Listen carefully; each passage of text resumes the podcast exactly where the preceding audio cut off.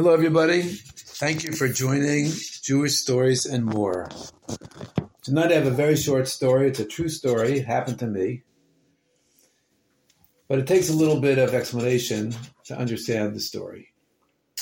You see, there is something called writing to one's Rebbe.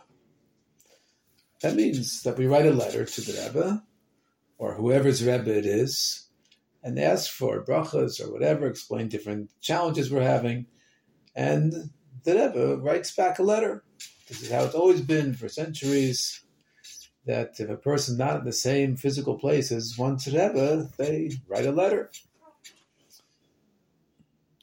Well, with the Lubavitcher Rebbe, it's not so easy because Lubavitcher Rebbe is buried at the Ohel.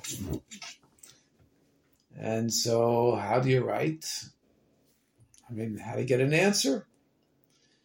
After all, Rebbe is buried. So Chassidim, what they do is they write a letter, just the same as they always wrote a letter to the Rebbe. This is the situation. This is the challenges I'm having. I'm making such and such a chlata in my learning, my davening, and my reaching out to other yidden and tzedakah, giving him tzedakah. And would the Rebbe please give his dasa birchas kacha? Would the Rebbe please um, give his opinion and holy opinion in bracha? And the person takes the letter and mails it to the mailbox. But today, of course, there's no place for the mailman to deliver it. So what we do is we do actually send, some people do send the letters to be read at the Ohel, at the Rebbe's gravesite, and then torn up and placed at the gravesite.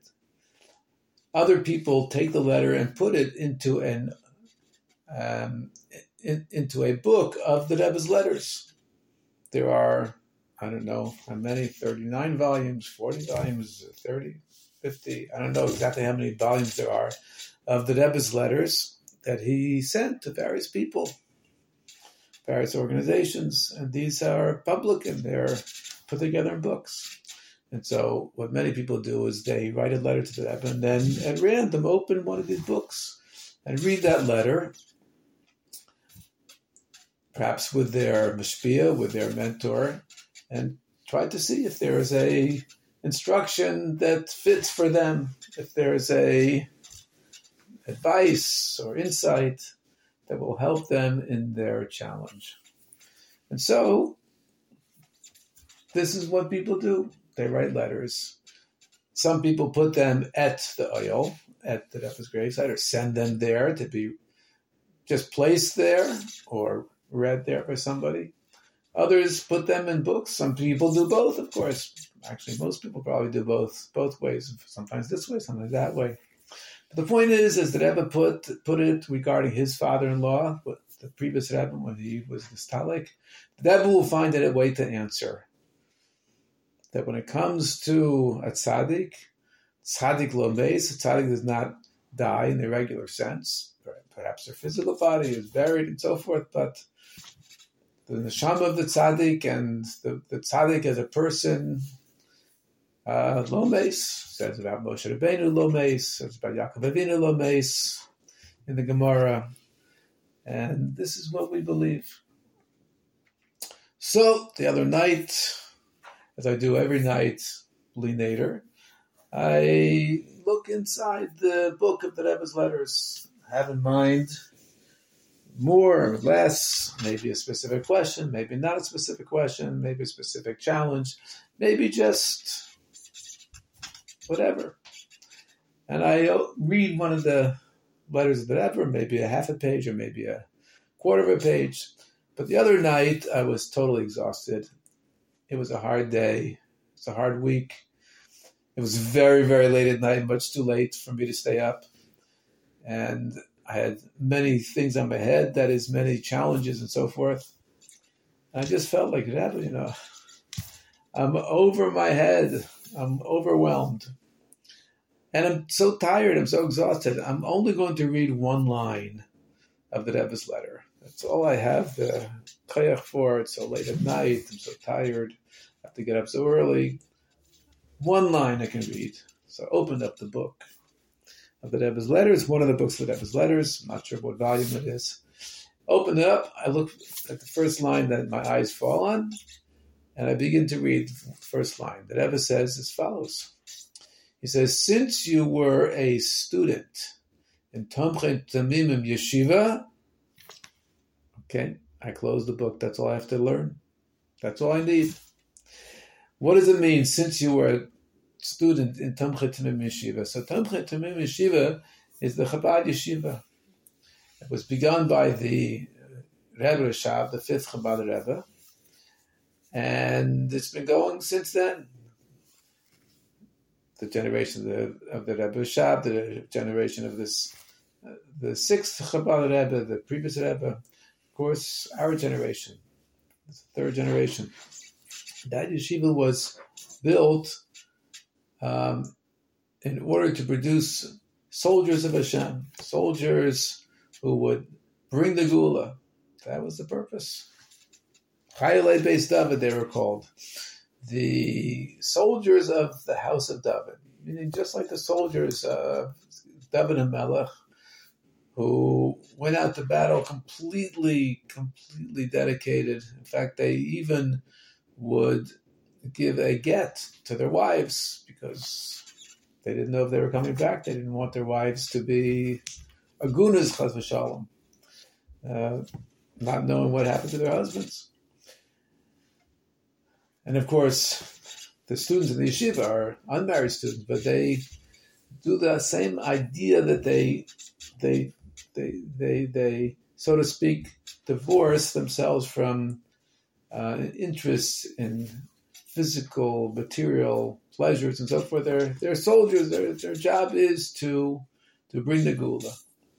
So I was very fortunate, although I didn't really discover Yiddishkeit until I was in my 20s. But Baruch Hashem, I was able to go to a Baal yeshiva and learn and go to a regular Chabad yeshiva and, um, and Baruch Hashem become a shliach and so forth. And so I had somewhat at least of experience, not from three years old, but uh, but uh, Baruch Hashem, very good experience in in Tom Chaim Yeshiva. So the Rebbe, I understand, is um, explaining over here that yes, you have many, many problems. It's true, many challenges, and you're tired and everything else. But since you were a student in Tamchet Yeshiva, therefore you have special kaiches, and therefore you will be able to succeed. And this is really a message for every single Jew. We are all soldiers in Hashem's army. All the Yidden were called Tzivos Hashem when they left Mitzrayim, and all Jews are really in the army of Hashem, whether they observe more, they observe less, they're more knowledgeable, less knowledgeable, they do more mitzvahs or less mitzvahs, but every single Jew, in essence, is a soldier of Hashem. And therefore, there's really nothing that can stand in our way. It's true we live in very difficult times. We're in the middle of a war. There's been terrible things happen to Yidden. Too hard to describe. And yet, nevertheless, we know that we are one family and one entity, like one neshama. And therefore, we have strength and abilities to actually meet all of our challenges, and not only meet our challenges, to, to, but to bring the geula. It happened immediately, especially through your extra learning of Torah, your extra tefillos, your extra mitzvahs, your extra kibbud av v'em, your extra giving of tzedakah, your extra simcha, and your extra everything in terms of Torah mitzvahs. Of course, davening for the neshamas of those people who were so horrifically killed davening for the for the, uh, for hostages, Yiddish hostages davening for our soldiers, including my son, who's on the northern border, especially for the soldiers in Gaza, davening that Hashem should bring the Geula immediately. All of us are soldiers, and all of us have actually superpower, superpower that Hashem gives us because of our dedication to being in the army of Hashem. And therefore, may we see the Geula immediately. Thank you so much for joining Jewish Stories and more.